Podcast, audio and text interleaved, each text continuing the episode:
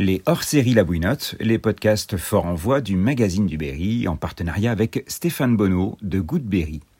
Ce trimestre, Stéphane nous emmène à Maisonnay, dans le sud du Cher, à la découverte du centre de la presse. Depuis 1993, cette association collecte journaux et magazines, plus de 2 millions à ce jour, pour mettre à disposition cette incroyable ressource documentaire et valoriser l'histoire de la presse. Une interview pétrie de la passion de Pascal Roblin, inspirateur de cette aventure hors norme, est tirée de l'article signé Corentin Guillou, paru dans le numéro 165 de la Bouinotte, le magazine du Berry.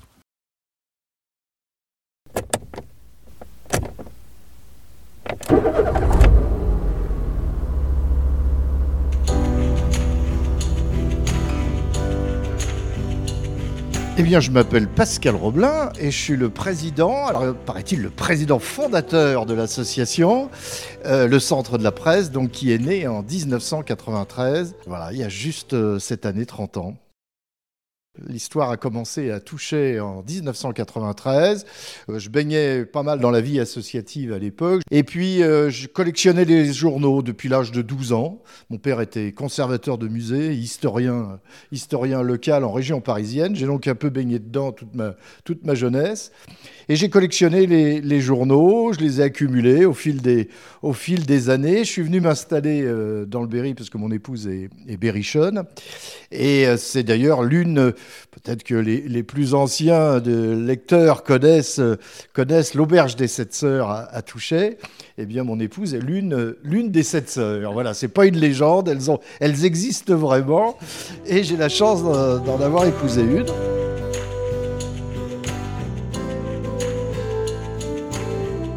J'ai travaillé dans la presse, euh, j'ai travaillé pendant 35 ans dans la presse.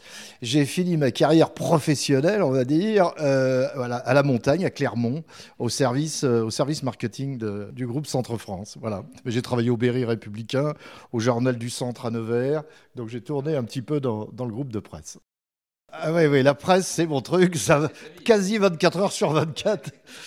voilà, c'est totalement ma vie. Mais enfin, tout passe pas uniquement par moi. Il y a une, c'est une association et nous sommes euh, environ 120, 120 euh, adhérents. Pas tous actifs, malheureusement, avec un noyau dur euh, qui travaille sur les différents projets que, que l'on met en place. Mais voilà, une association qui, bah, qui ne cesse de se développer. La carte de visite du centre de la presse, je disais 120 adhérents, ça c'est une chose. Ces deux sites, on est installé à Maisonnay et, au Châtelet. Alors vraiment, ce qui, ce qui nous fait connaître, c'est notre collection, puisque nous possédons plus de 2 millions de revues et journaux, et nous couvrons toute l'histoire de la presse en presse locale. Alors locale, on a beaucoup de presse autour du Berry, du Berry.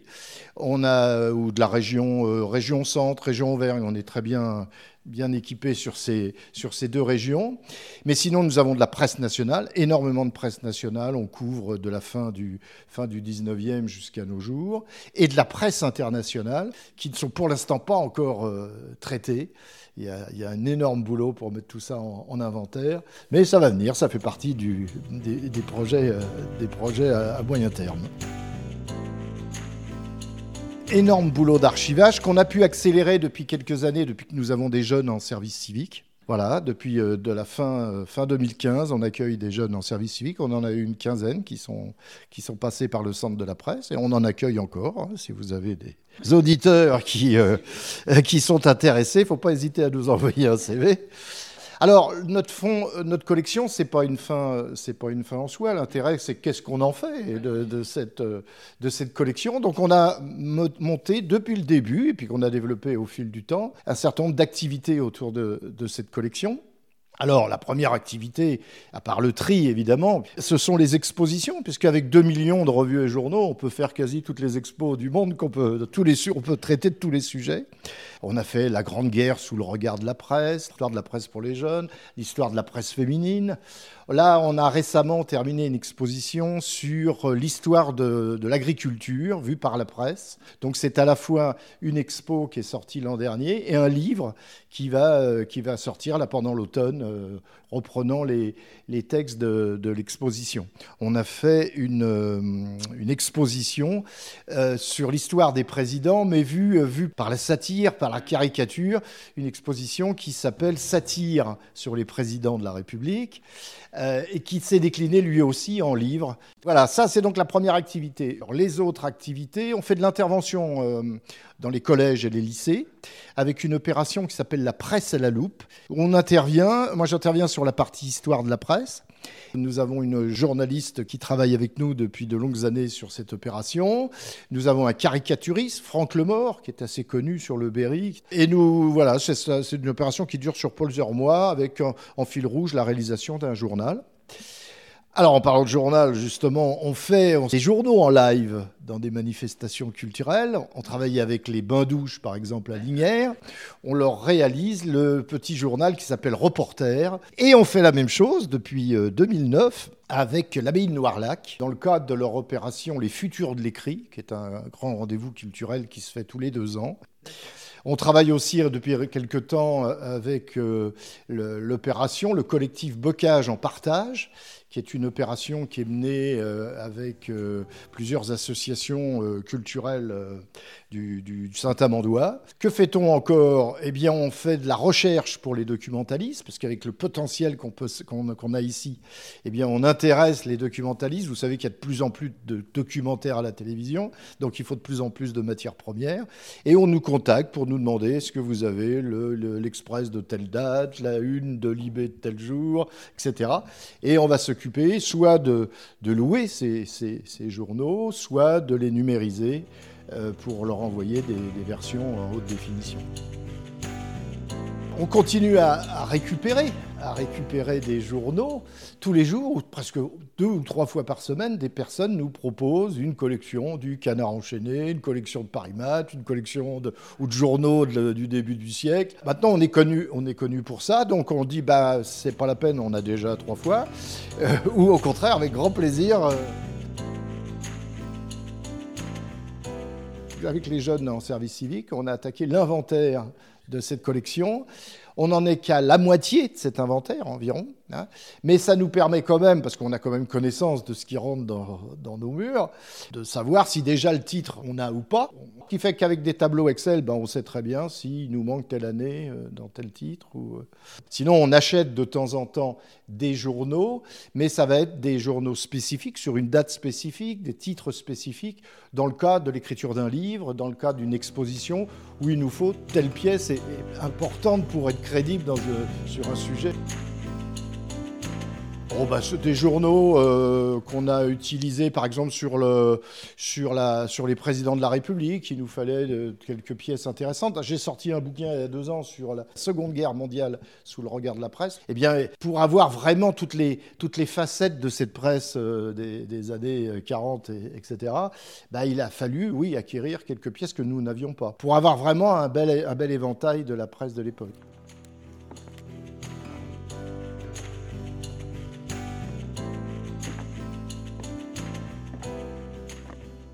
Beaucoup de journaux qui ont plus de 50 ans sont, sont tous rares. Il y a plus de titres, il y a énormément de titres qui ont, disparu. On peut s'amuser en tournant les pages, ça va me permettre de vous donner, euh, de vous donner comme ça des titres. Euh, des titres, si on prend ce livre sur la Seconde Guerre mondiale, ben vous allez voir qu'il n'y en a pas beaucoup que vous connaissez. Bon, celui-là, est... c'était un journal allemand, donc là, on a encore moins de chance. Mais le matin, il n'existe plus. Le Mérinos, c'était de la bande dessinée, vous voyez, il n'existe plus. Euh, la dépêche du Berry, c'est maintenant le Berry républicain. Donc, comme il a collaboré, il n'a pas eu le droit de continuer après 1944. Le Téméraire, c'était un journal pour les, pour les jeunes, mais c'était, de la, la, propagande nazie euh, complète. Bien sûr, il faut lire tout ça. Le petit Normand, c'était à peu près pareil. Le petit écho de la mode, bah, ça tout le monde le, connaît, mais c'est intéressant de revoir un peu comment c'était euh, sous l'occupation. Et là, c'est que des titres qui, ont complètement disparu de la, circulation et qui devient très rare d'obtenir. Il y a certains titres comme Le Matin, comme Le Petit Parisien, où nous en avons euh, des centaines d'exemplaires. Euh, c'est le cas aussi pour la, Grande Guerre. Mais par contre, il y a des petits titres où on a un exemplaire, deux exemplaires, trois exemplaires des fois. On est super content d'en avoir trois. Parce que, bah, pour le coup, on ne cherche pas à, forcément avoir toutes les collections.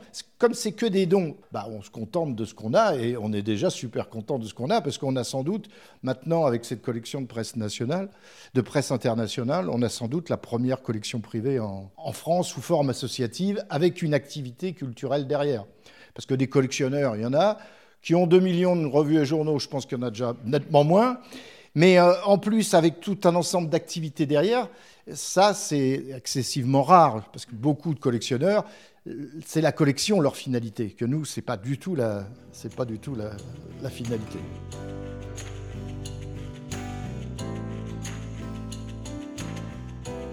Parce qu'il y avait une diversité de courants politiques qu'on retrouvait dans la presse qu'on ne retrouve plus aujourd'hui dans la presse française. La presse française, elle est fadoche. Maintenant, un courant de pensée quasiment, avec quelques petites nuances. Autrefois, il y avait vraiment les journaux de, gauche, d'extrême gauche, les journaux d'extrême droite. On, trouvait, euh, on, pouvait, on pouvait lire et se faire une idée à la lecture de, de tout le monde, et avec des gens qui écrivaient euh, d'une façon formidable.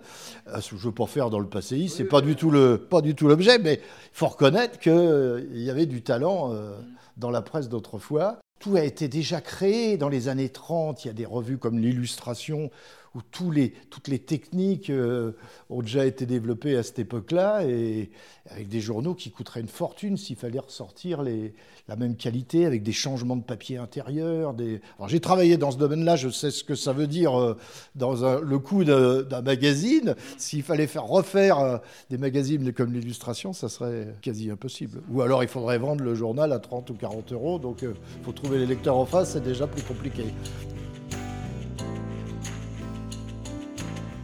Alors, donc, au Châtelet, eh bien, nous sommes dans une ancienne maison de retraite. Dans une maison de retraite, évidemment, il y a des chambres. Alors, nous, on n'appelle plus ça des chambres parce que ça ne fait pas très sérieux. Euh, pour nous, du moins pour notre activité. On appelle ça maintenant des espaces. Donc, actuellement, nous avons 45 espaces qui sont thématisés. C'est-à-dire que l'idée, c'est pas de mélanger tout ensemble. C'est, euh, vous allez avoir la pièce de la presse satirique, par exemple. Vous allez avoir, eh ben, par exemple, allons-y. Eh, il y a le papier peint d'époque. Hein. Alors, je ne peux pas vous donner le prénom de la, personne qui vivait dans cette chambre-là, la dernière. Alors là, nous sommes dans la, pièce de la presse satirique. Allez, vous allez trouver euh, une grande partie de la collection du Canard enchaîné. Le Canard enchaîné, c'est un journal qui est né euh, pendant la guerre de 14, en 1915. Et nous avons euh, à peu près 90% euh, de, cette collection. Charlie Hebdo, bah oui, ça fait partie des grands, des grands titres de la presse satirique. Voilà, Harry euh, Charlie Hebdo, évidemment, tout ça est lié. Mais il y a bien, bien d'autres titres, comme le Samuel de Pierre Dac, le Maire, etc., etc. Vous avez des tas de titres. Alors des fois, effectivement, comme vous voyez, on a un exemplaire. On a un exemplaire du clou, deux exemplaires du clou. C'est tout. Un jour, peut-être qu'il y a quelqu'un qui va nous donner la collection complète. On, l'attend. Allez, on continue dans les pièces. Alors, même dans le, couloir principal, ce, que vous voyez dans les, dans les bibliothèques, là, ce ne sont pas des livres, ce sont aussi des périodiques. Là, vous avez une revue intellectuelle qui s'appelle Esprit, mais dans le même esprit, justement sans jeu de mots. Vous allez avoir euh, la revue des deux mondes, d'autres titres comme Les temps modernes de Jean-Paul Sartre. Euh, attendez, on va aller dans cette pièce-là. Alors ici, vous allez trouver la collection quasi complète du Nouvel Observateur depuis les années 50 jusqu'à jusqu'à 2023. Et puis, l'autre côté, Le Point, l'événement du jeudi, euh, Marianne, etc. Vous voyez, on est dans, dans une ambiance de presse euh, hebdomadaire. Euh. Alors toutes ces collections se sont constituées au fur et à mesure des dons. On arrive à compléter, c'est pas qu'une seule personne qui nous a donné tout ça, c'est plusieurs personnes et on a pu comme ça peu à peu reconstituer les collections. Dans ces pièces-là, il n'y a absolument aucun doublon tous les doublons qu'on souhaite garder, parce qu'on ne garde pas tout à 100%, euh, sont dans une pièce que vous verrez, qu'on verra à la fin. On appelle la salle des doubles. Les doubles eux-mêmes sont référencés, ce qui fait qu'on sait exactement ce qu'on a. Donc il y a 45 pièces comme ça. Hein. Il suffit de multiplier pour comprendre l'ampleur de l'affaire. Ici, c'est une pièce un peu particulière. C'est la salle de nos expositions. Euh, donc, euh, vous voyez, bah, ça, c'est une expo sur la Marseillaise vue par la presse. Mais derrière, vous avez l'expo sur la Grande Guerre sous le regard de la presse. Là-bas, c'est une expo qu'on a réalisée. C'est l'histoire de, la Société des courses de Linière qui, euh, qu'on nous avait commandée au moment de leur anniversaire, il y a trois ans maintenant. Et donc, on a recherché dans la presse tout ce qui été écrit sur cette société des courses. C'est comme ça qu'on a pu découvrir le premier hippodrome que tout le monde avait oublié, hein, la, mémoire collective avait oublié. Eh bien nous, nous l'avons retrouvé grâce à la presse. Je, suis très attaché au, toucher du papier, évidemment. C'est quand même le contenu qui m'intéresse, la formation qu'on peut y trouver. Et aujourd'hui, euh, avoir de la, formation, c'est une force euh, qu'il faut qu'il faut qu'on puisse développer. Je pense que notre association, elle n'est pas du tout passiste. Elle est au contraire totalement avant-gardiste, parce qu'aujourd'hui, euh, détenir de l'information, c'est un, véritable pouvoir. Pour comprendre vraiment la, le, présent, il faut bien maîtriser le passé, et que ça soit localement ou, nationalement.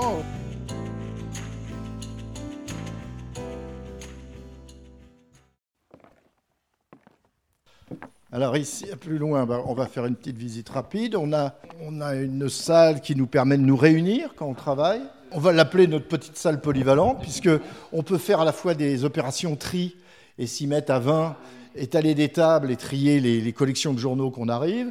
On peut y faire une petite assemblée générale. Euh, la convivialité fait partie du programme, hein, sinon on aurait arrêté depuis longtemps.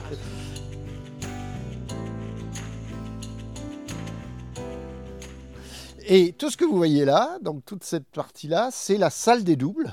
Tout ce que vous voyez là, ce sont des doubles qui sont eux-mêmes archivés Hein, euh, et qui sont référencés, qui nous permettent de... Voilà, si vous, vous cherchez euh, le courrier international de telle date, on va vous le trouver, on va même pouvoir vous le vendre.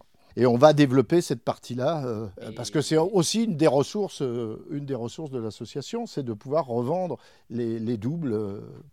Voilà, par exemple, Paris Match, on a, on a 5000, 5000 journaux, enfin 5000 numéros originaux, hein, et à côté, on a 10 000 doubles. Et cette petite, ce petit couloir nous amène dans une des dernières pièces qu'on a réalisées ici, qui est là pour le coup relookée complètement.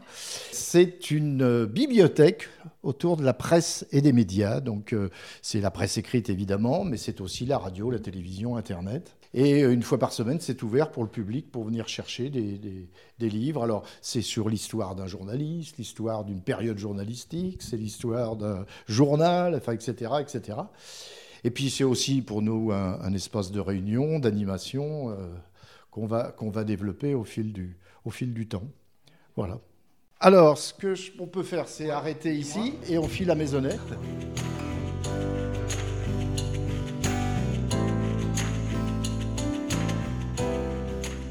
Alors là, nous sommes à Maisonnay, dans l'ancien presbytère de Maisonnay que nous occupons depuis euh, l'an 2001 environ.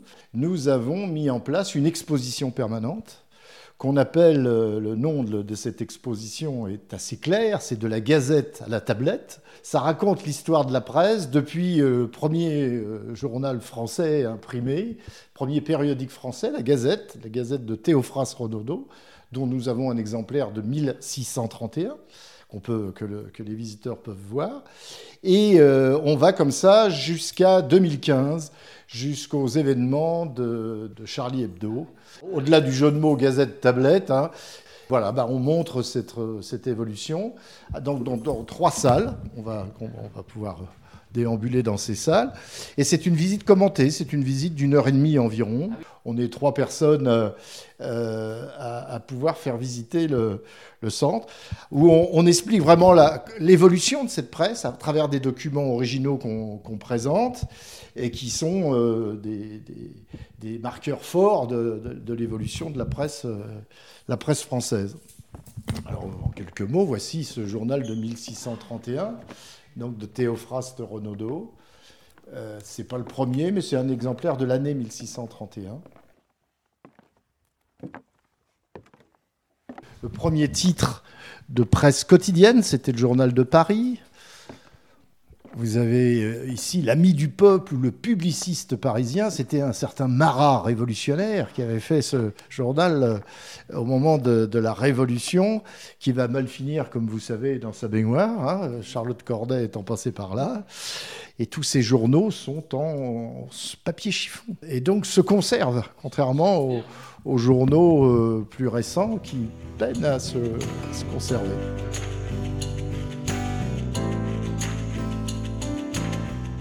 Donc là, autre salle, la salle principale, où on, raconte chronologiquement euh, l'évolution de la presse, les nouvelles techniques, l'arrivée de l'image, que ce soit des dessins réalistes, hein, comme ici le, euh, le, président de la République en train de prêter serment, le premier président de la République, Louis-Napoléon Bonaparte. On a une très belle collection de dessins d'André Gilles. Alors André Gilles, c'était aussi l'un des grands caricaturistes du 19e siècle. Euh, Émile Zola, vous voyez, Jules Verne, Alexandre Dumas, Émile de Girardin, qui a été le, grand, le grand maître de la presse au 19e siècle, inventé pas mal de choses. L'arrivée de la photographie dans la presse, on explique tout ça les périodes de, révolutionnaires, comme la, Commune de Paris, avec cette une de Jules Vallès, L'affaire, Dreyfus, évidemment. Euh, l'époque des deux guerres, avec quelques pièces parmi les, milliers de pièces que nous possédons dans nos collections.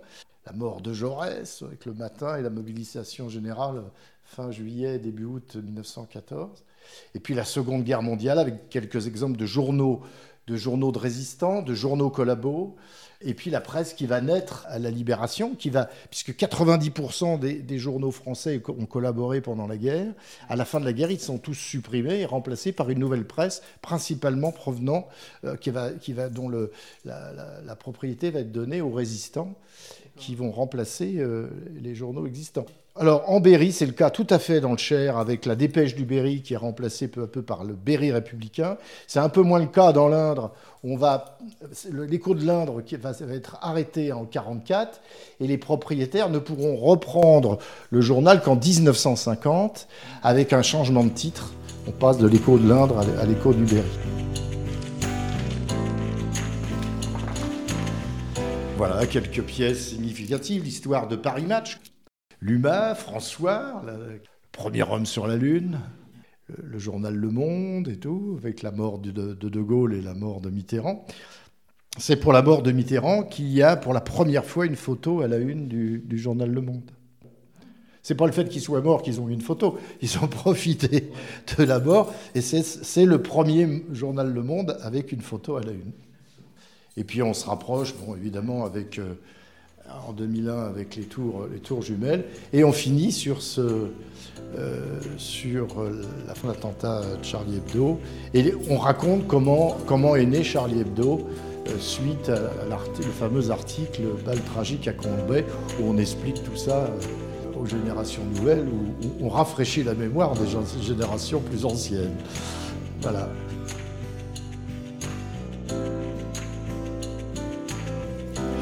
C'est passionnant et j'espère pouvoir transmettre ces passions au maximum de monde.